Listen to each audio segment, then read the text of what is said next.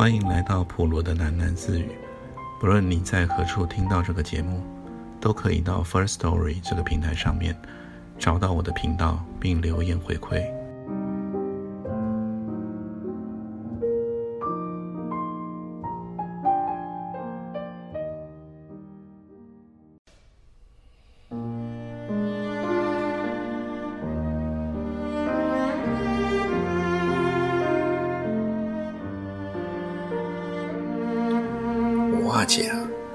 你仔细听听啊，看看徐太太的游园，跟你唱的可有个高下。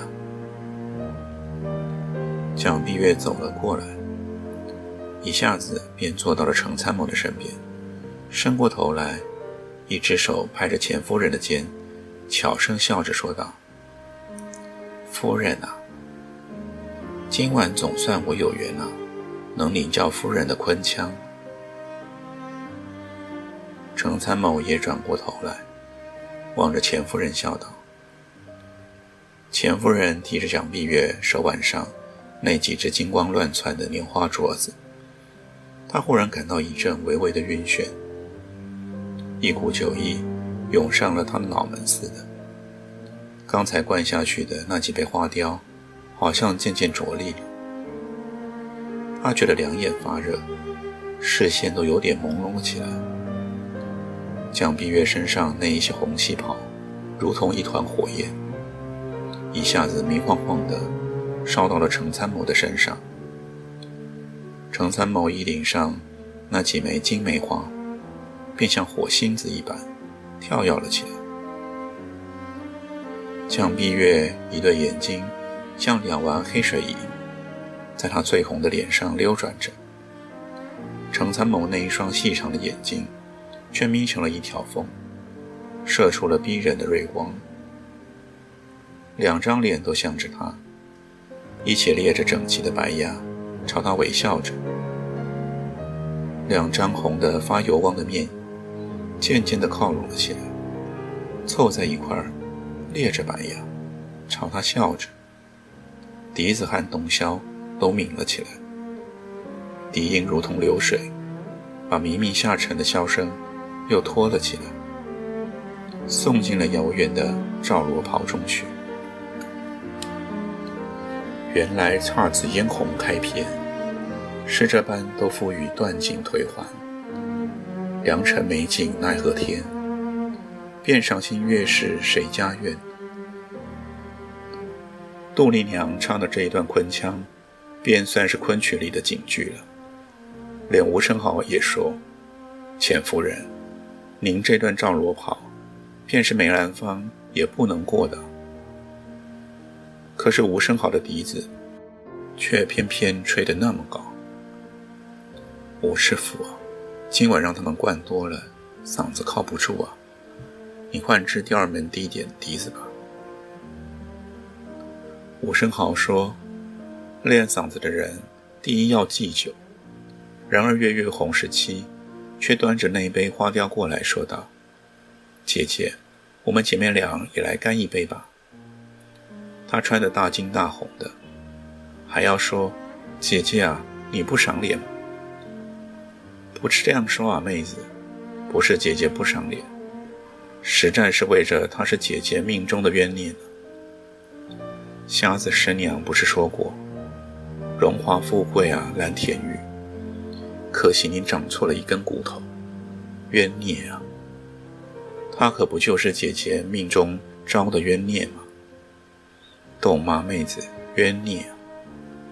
然而他也捧着酒杯过来叫道：“夫人。”他拢着斜皮带，戴着晶亮的领章，腰杆扎得挺细，一双带白红色的长筒马靴，乌光水滑的啪嗒一声靠在了一起。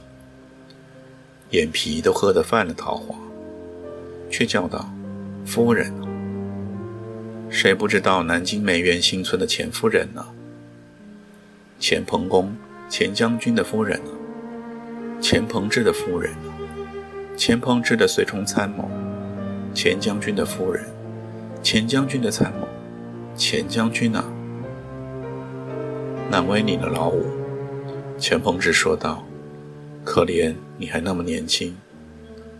然而，年轻人哪里会有良心呢？瞎子师娘说：“你们这种人啊，只有年纪大的才懂得疼惜。荣华富贵啊，只可惜长错了一根骨头。懂吗，妹子？她就是姐姐命中招的冤孽了。钱将军的夫人，钱将军的随从参谋，将军夫人，随从参谋。冤孽啊！我说，冤孽啊！我说。”吴师傅啊，你换支低一点的笛吧，我的嗓子有点不行了。哎，这段山坡呀。莫乱里春情难遣，墓地里怀人幽怨，则为安生小婵娟。简明门一粒一粒神轩卷，善良缘把青春抛得远，安得睡醒谁见？那团红火焰又熊熊地冒了起来，烧的那两道飞扬的眉毛发出了青湿的汗光，两张最红的脸又渐渐地靠拢在一处，一起咧着白牙笑了起来。笛子上那几根玉管子似着手指，上下飞跃着，那一袭袅袅的身影儿，在那一档雪青的云母屏风上。随着灯光，反反复复地摇曳了起来。笛声越来越低沉，越来越凄咽，好像把杜丽娘满腔的怨情都吹了出来似的。杜丽娘快要入梦了，柳梦梅也该上场了。可是吴生豪却说：“惊梦里幽会的那一段，最是露骨不过的了。”然而他却偏偏捧着酒杯过来叫道：“夫人。”他那双乌光水滑的马靴啪嗒一声靠在一处，一双白铜马刺扎的人的眼睛都发疼了。他喝了眼皮犯了桃花，还要那么叫道：“夫人，我来扶你上马。”夫人，他说道。他的马裤把两条修长的腿子。蹦得滚圆，夹在了马肚子上，像一双钳子。他的马是白的，路也是白的，树干子也是白的。他那匹白马在猛烈的太阳底下照得发了亮。他们说，到中山陵的那条路上，两旁种满了白桦树。他那匹白马在桦树林子里奔跑了起来。活像一头麦秆丛中乱窜的白兔儿。太阳照在马背上，蒸出了一缕缕的白烟来，一匹白的，一匹黑的，两匹马都在淌着汗，而他身上却沾满了触鼻的马汗。他的眉毛变得碧青，眼睛像两团烧着了的黑火，汗珠子一行行的。从他额上流到他鲜红的路上了。太阳，我叫道。太阳照着人的眼睛都睁不开了。那些树干子又白净又细滑，一层层的树皮都卸掉了，露出里面赤裸裸的嫩肉来。他们说，那条路上种满了白桦树。太阳啊，我叫道。太阳直射到人的眼睛上来了，于是他便放柔了声音唤道：“夫人，钱将军的夫人，钱将军的随从参谋，钱将军的老五。”钱鹏之叫道，他的喉咙已经咽住了。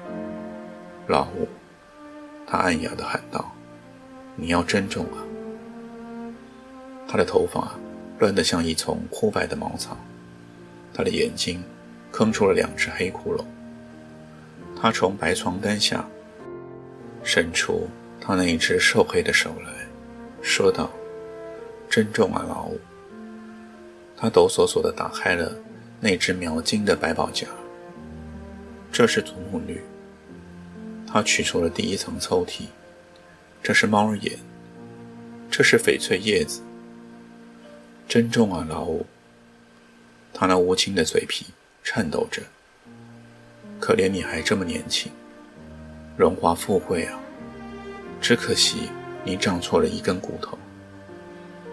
冤孽啊，妹子，他就是姐姐命中招的冤孽了。你听我说，妹子，冤孽啊！荣华富贵，可是我只活过那么一次，懂吗，妹子？他就是我的冤孽了。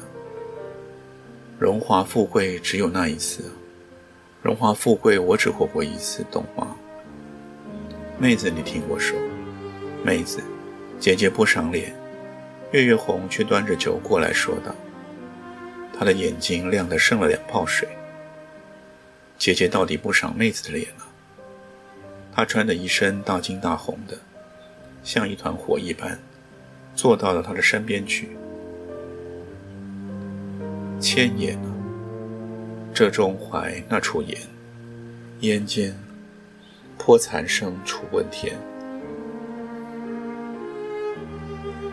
就在那一刻，颇残生，就在那一刻，他坐到了他的身边，一身大金大红的。就是那一刻，那两张最红的面孔，渐渐的凑拢在一起。就在那一刻，我看到了他们的眼睛。他的眼睛和他的眼睛，完了，我知道，就在那一刻，楚问天哪！完了，我的喉咙，摸摸我的喉咙，在发抖吗？完了，在发抖吗？我唱不出来了。天哪，完了！荣华富贵，可是我只活过一次，冤孽，冤孽，冤孽啊！五阿姐啊，该是你惊梦的时候了。蒋碧月站了起来，走到了钱夫人的面前，伸出了她那一双戴满了莲花金丝镯的手背，笑盈盈地说道：“夫人。”程参谋也立了起来，站在了钱夫人的跟前，微微的挺着身子，轻轻的叫道：“五妹妹啊，请你上场吧。”窦夫人走了过来，一面向钱夫人伸出手说道：“锣鼓笙箫一起鸣了起来，奏出了一支‘万年欢’的牌子，客人们都说得离了座。”钱夫人看见满客厅里都是些手臂较会拍击，把徐太太团团地围在了客厅的中央，笙箫管笛越吹越急切，那面铜锣高高的举了起来，敲得金光乱闪的。哎，我不能唱了。钱夫人望着蒋碧月，微微摇了两下头，喃喃说道。那可不行啊！蒋碧月一把捉住了钱夫人的双手。五阿姐啊，你这位名角儿，今晚是无论如何不能逃掉的。我的嗓子哑了。钱夫人突然用力甩开了蒋碧月的双手，嘎声说道：“她觉得全身的血液一下子都涌到头上来了似的，两腮滚热。”喉头好像让刀片猛割了一下，一阵阵的刺痛起来。他听见豆腐人插进来说：“五妹妹不唱算了。”余参军长啊，我看今晚还是你这位黑头来压轴吧。好啊，好啊。那边赖夫人马上响应道：“我有好久没有领教余参军长的《霸王别姬》了。”说着，赖夫人便把于参军长推到了锣鼓那边。于参军长一站上去，便拱手朝下面道了一声：“献丑啊！”客人们一阵哄笑，他便开始唱起了《霸王别姬》中的几句诗来：“力拔山兮气盖世，时不利兮居不是。”一面唱着，一面又撩起了袍子，做了个上马的姿势，踏着马步，便在客厅中央环走起来。他那一张宽肥的醉脸，涨得紫红，双眼圆睁，两道粗眉一齐竖起，几声呐喊，暗无叱咤，把伴奏都压了下去。赖夫人笑得弯了腰，跑上去，跟在于参军长后头，只拍着手。蒋碧月即刻上去，加入了他们的行列，不停地尖起来嗓子叫着：“好黑头，好黑头！”另外几位女客也上去跟了他们喝彩，团团围走。于是客厅里的笑声便一阵比一阵暴涨了起来。与参军长一唱毕，几个着白衣黑裤的女佣已经端了一碗碗的红枣桂圆汤进来，让客人们润喉了。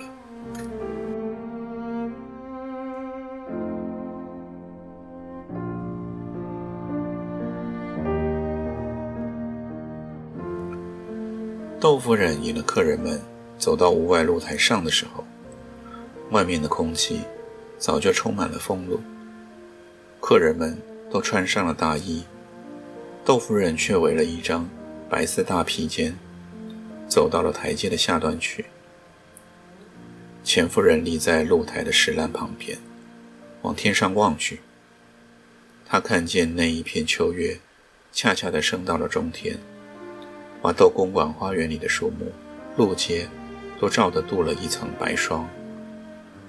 露台上那十几盆桂花，香气却比先前浓了许多，像一阵湿雾似的，一下子照到了他的面上来。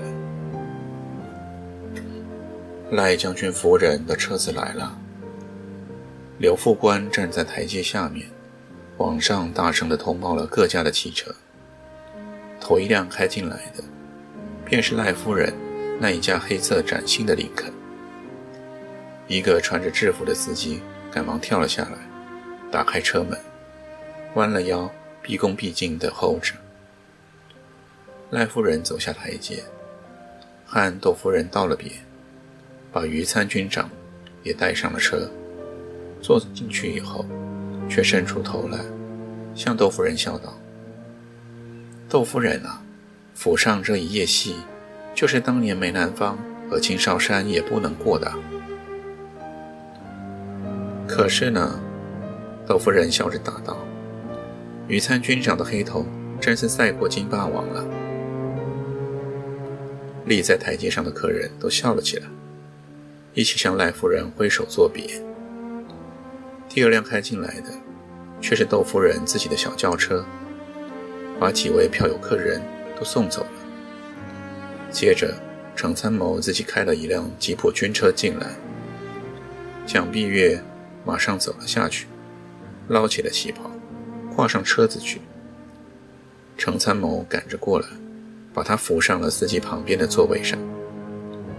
蒋碧月却歪出了半个身子来，笑道：“这辆吉普车啊，连门都没有，回头。”怕不把我给甩在马路上去？小心点开啊，程参谋。窦夫人说道，又把程参谋叫了过去，附耳嘱咐了几句。程参谋只点着头，笑应道：“夫人请放心。”然后他朝了钱夫人立了正，深深的行了一个礼，抬起头来笑道：“钱夫人。”我先告辞了。说完，便利落地跳上了车子，发了火，开动起来。三阿姐再见啊，五阿姐再见啊！蒋碧月从车门伸出手来，不停地召唤着。钱夫人看见她背上的那一串纽花镯子，在空中画了几个金圆圈。钱夫人的车子呢？客人快走近的时候，窦夫人站在了台阶下，问刘副官道：“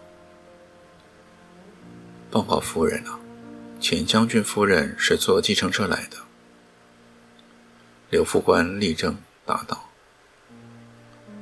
三阿姐啊！钱夫人站在露台上叫了一声。她老早就想跟窦夫人说，替她叫一辆计程车来了。可是刚才客人多，她总觉得有一点堵口。那么我的汽车回来，立刻传进来送钱夫人吧。窦夫人马上接口道：“是夫人。”刘副官接了命令，便退走了。窦夫人回转身，便向着露台上走了上来。